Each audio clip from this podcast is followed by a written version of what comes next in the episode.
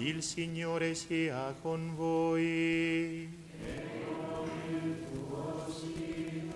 Dal Vangelo secondo Giovanni.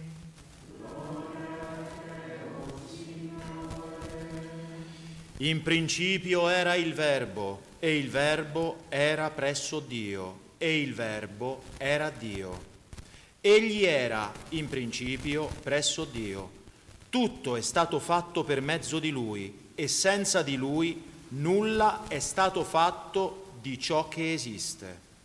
In Lui era la vita e la vita era la luce degli uomini. La luce splende nelle tenebre e le tenebre non l'hanno vinta. Venne un uomo mandato da Dio, il suo nome era Giovanni. Egli venne come testimone per dare testimonianza alla luce, perché tutti credessero per mezzo di lui. Non era lui la luce, ma doveva dare testimonianza alla luce. Veniva nel mondo la luce vera, quella che illumina ogni uomo. Egli era nel mondo e il mondo è stato fatto per mezzo di lui, eppure il mondo non lo ha riconosciuto. Venne fra i suoi e i suoi non lo hanno accolto. A quanti però lo hanno accolto ha dato potere di diventare figli di Dio, a quelli che credono nel suo nome, i quali non da sangue, né da volere di carne, né da volere di uomo, ma da Dio sono stati generati. E il Verbo si fece carne e venne ad abitare in mezzo a noi. E noi abbiamo contemplato la sua gloria, gloria come del figlio unigenito che viene dal Padre, pieno di grazia e di verità. Giovanni gli dà testimonianza e proclama, era di lui che io dissi, colui che viene dopo di me è avanti a me, perché era prima di me. Dalla sua pienezza noi tutti abbiamo ricevuto grazia su grazia, perché la legge fu data per mezzo di Mosè, la grazia e la verità vennero per mezzo di Gesù Cristo. Dio nessuno lo ha mai visto. Il figlio unigenito che è Dio ed è nel seno del Padre è Lui che lo ha rivelato. Parola del Signore.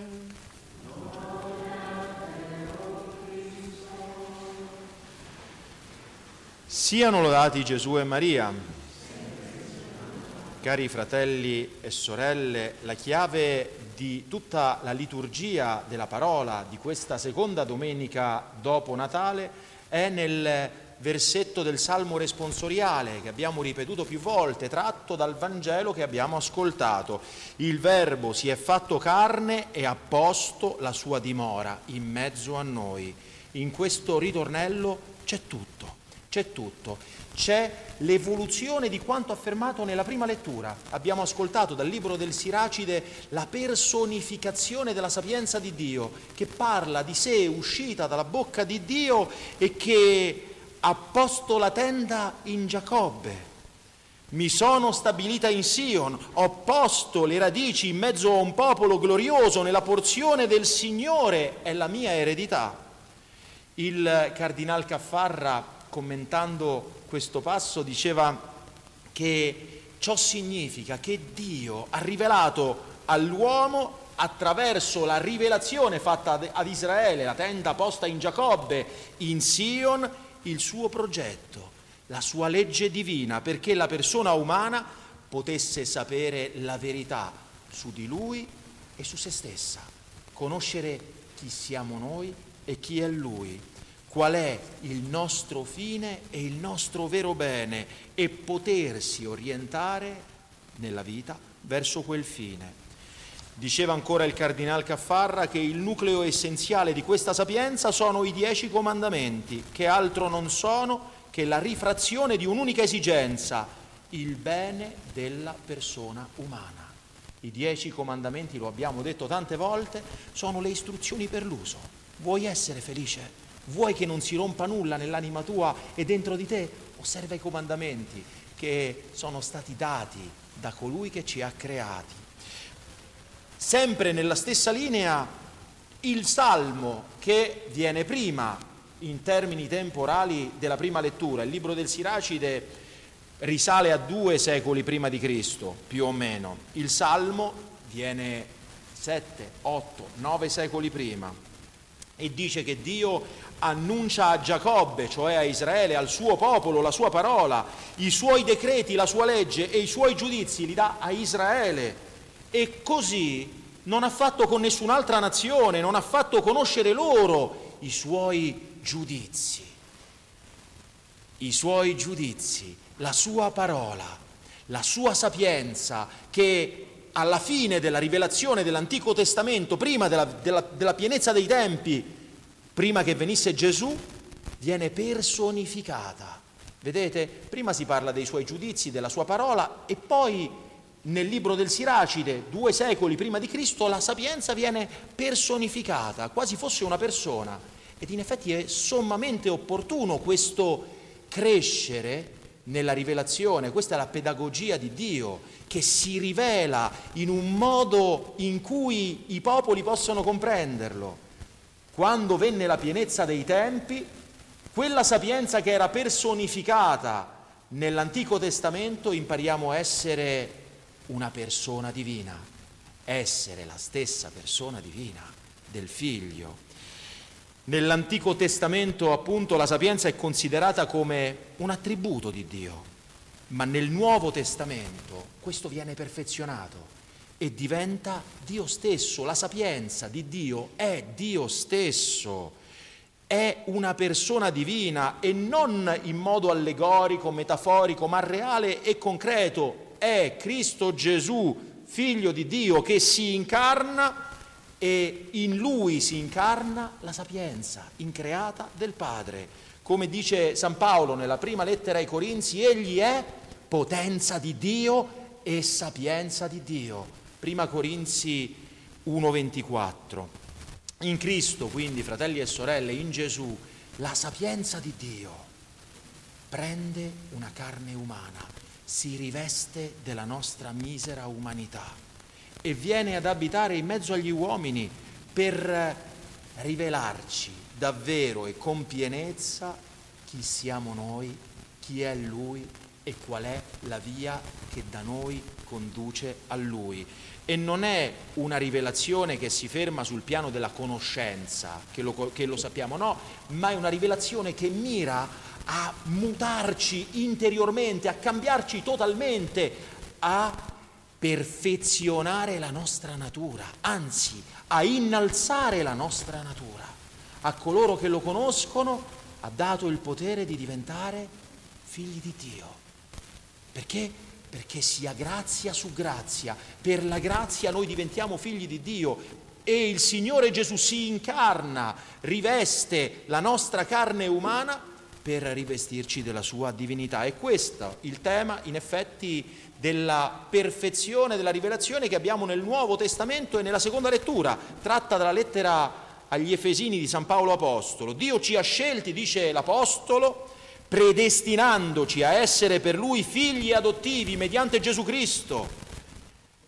Questo, comprendere questo è fondamentale, fondamentale. Per questo San Paolo nel, prega nella stessa lettera dicendo affinché Dio conceda agli Efesini e a noi, fratelli e sorelle, ed è quello che dovremmo pregare ciascuno per noi stessi, lo spirito di sapienza e di rivelazione e illumini gli occhi della nostra mente per far comprendere a quale speranza ci ha chiamati.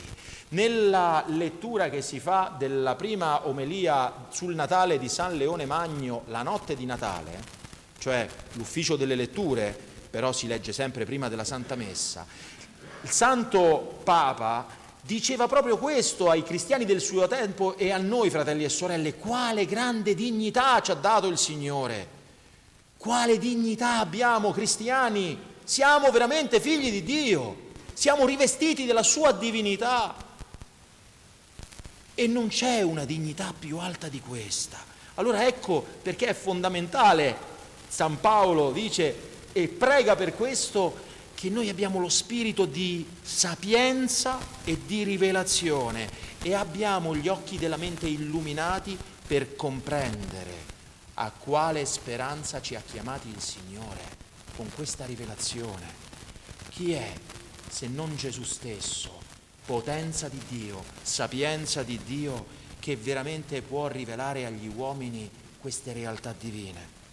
Ascoltando Gesù, imitando Gesù, l'uomo, l'essere umano scopre il meraviglioso disegno che Dio ha su di lui per la nostra salvezza. Scopriamo, fratelli e sorelle, a quale speranza siamo chiamati, qual è il nostro fine, quello vero, quello vero, e per dove si passa, perché, perché ci arriva la verità, ci arriva la vita, ci arriva la via, si passa per Gesù Cristo. Io sono la via, dice il Signore, io sono la via. Ecco la strada che ci porta verso il cielo ed è Cristo.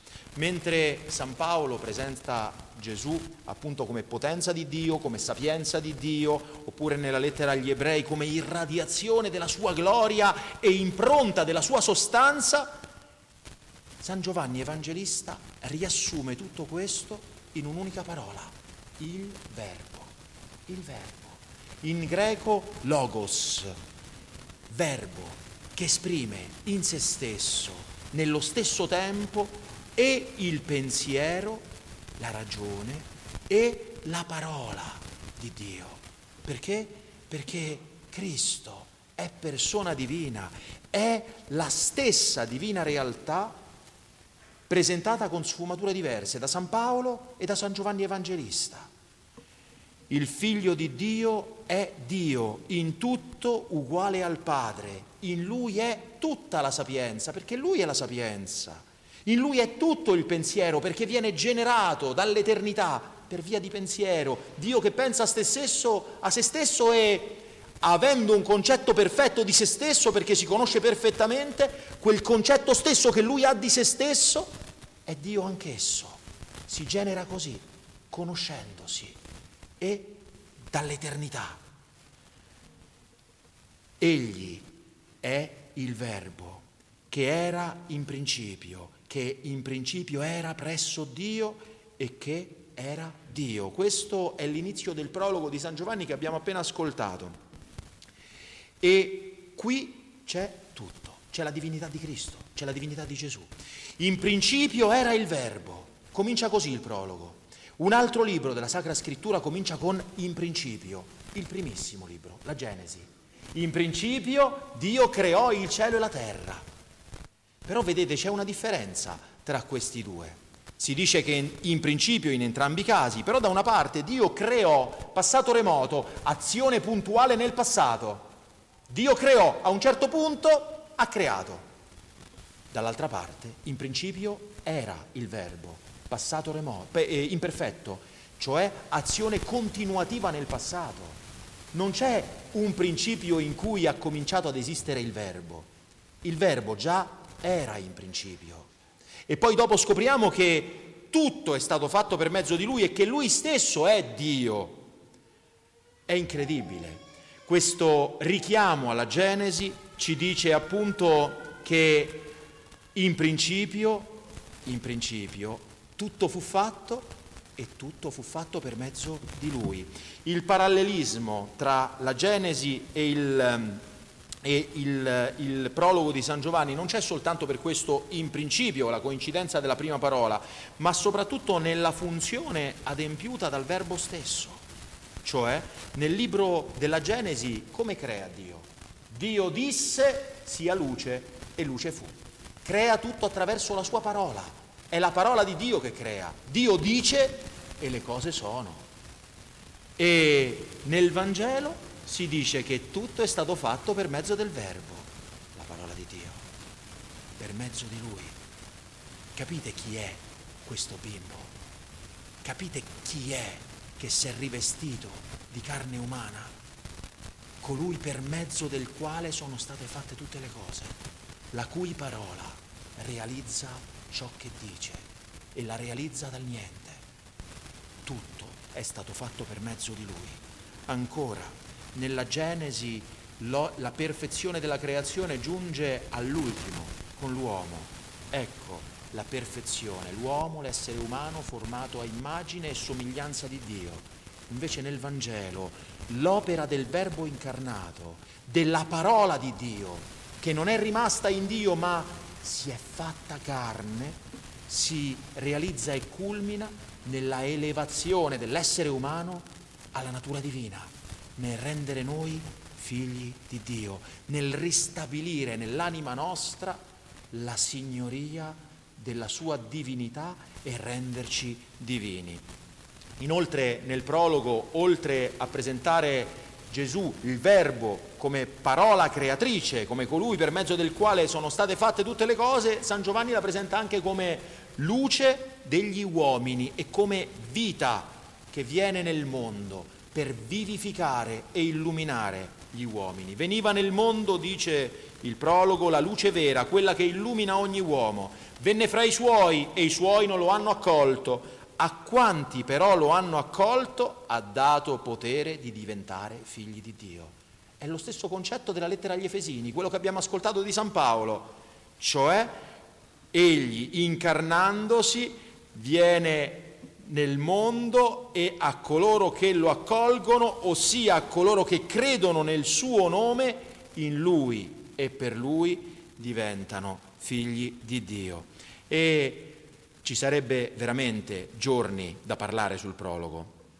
Non, non abuserò della vostra pazienza, ancora pochi, pochi, pochi spunti. Dove arriva? il prologo, culmina nella contemplazione della gloria di Dio. E il Verbo si fece carne e venne ad abitare in mezzo a noi e noi abbiamo contemplato la sua gloria, la sua gloria. E dove lo hanno contemplata? La sua gloria, gli occhi di San Giovanni Evangelista, nella trasfigurazione del Tabor, nella risurrezione, nell'ascensione al cielo. Quello lui scrive come testimone oculare che scrive, che, di, che scrive, anche peraltro nella sua lettera ciò che era fin da principio, cioè il verbo, ciò che noi abbiamo udito, ciò che noi abbiamo veduto con i nostri occhi, ciò che noi abbiamo contemplato e ciò che le nostre mani hanno toccato, ossia il verbo della vita, perché la vita si è fatta visibile, noi l'abbiamo veduta e di ciò rendiamo testimonianza e vi annunziamo la vita eterna che era presso il Padre e si è resa visibile a noi. Questo ha visto Giovanni come testimone, lo ha visto dimorare uomo tra gli uomini, lo ha toccato, lo ha ascoltato, lo ha abbracciato, ha appoggiato il capo sul suo petto. Ha appoggiato il capo sul suo petto. E tutto questo lui lo ha visto, lo ha contemplato e non è nella pelle di dirlo, di comunicarlo. Lo vogliamo comunicare a voi, vogliamo testimoniarlo anche a voi. Perché? Perché, perché anche voi, continua nella sua prima lettera, siate in comunione con noi e noi, conoscendo questa cosa, avendo accettato questa rivelazione del Verbo che si fa carne, siamo in comunione con il Padre, con il Figlio e con lo Spirito Santo. E se voi l'accogliete, anche voi sarete in comunione con noi e con il Padre, il Figlio e lo Spirito Santo e la nostra gioia sarà perfetta, dice Giovanni Evangelista. Non è forse vero, cari fratelli e sorelle, che quando incontriamo Gesù sbramiamo bramiamo interiormente, abbiamo un desiderio ardente di volerlo comunicare, di volerlo mostrare agli altri, di far capire quella luce che è arrivata a inondare il cuore nostro, quella speranza che quanto vi è di folle in questo mondo avrà un termine per un fine più alto, per una bellezza più grande, per quel senso che andiamo tutti cercando e che si trova solo quando entra Gesù veramente e pienamente nella nostra vita.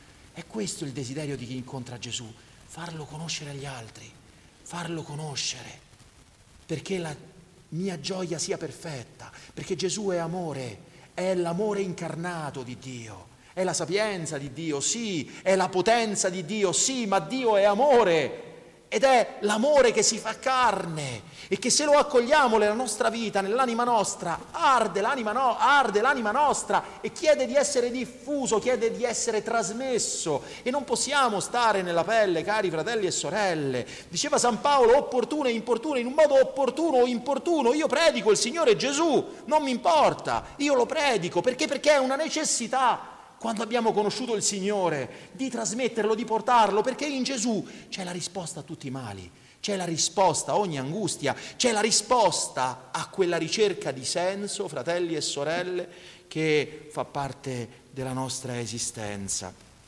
E proprio su quella ricerca di senso rifletteva Benedetto XVI in un Angelus del 2009 dicendo proprio questo, che il senso ce lo dà solo quando accogliamo Gesù. Però fate attenzione, diceva ancora Benedetto XVI, la prima ad aprire il cuore, a contemplare il Verbo che si fece carne, è stata sua madre, Maria, la madre di Gesù. Un'umile ragazza di Galilea è diventata così la sede della sapienza. Come l'Apostolo Giovanni, ognuno di noi, fratelli e sorelle, è invitato ad accoglierla con sé nella sua casa. Quando Gesù dalla croce gli dice alla madre, ecco tuo figlio, e a Giovanni, ecco tua madre, noi sappiamo che lì ci siamo tutti noi, ma Giovanni che cosa fa? La accoglie nella sua casa. E, perché, e che cosa comporta questo?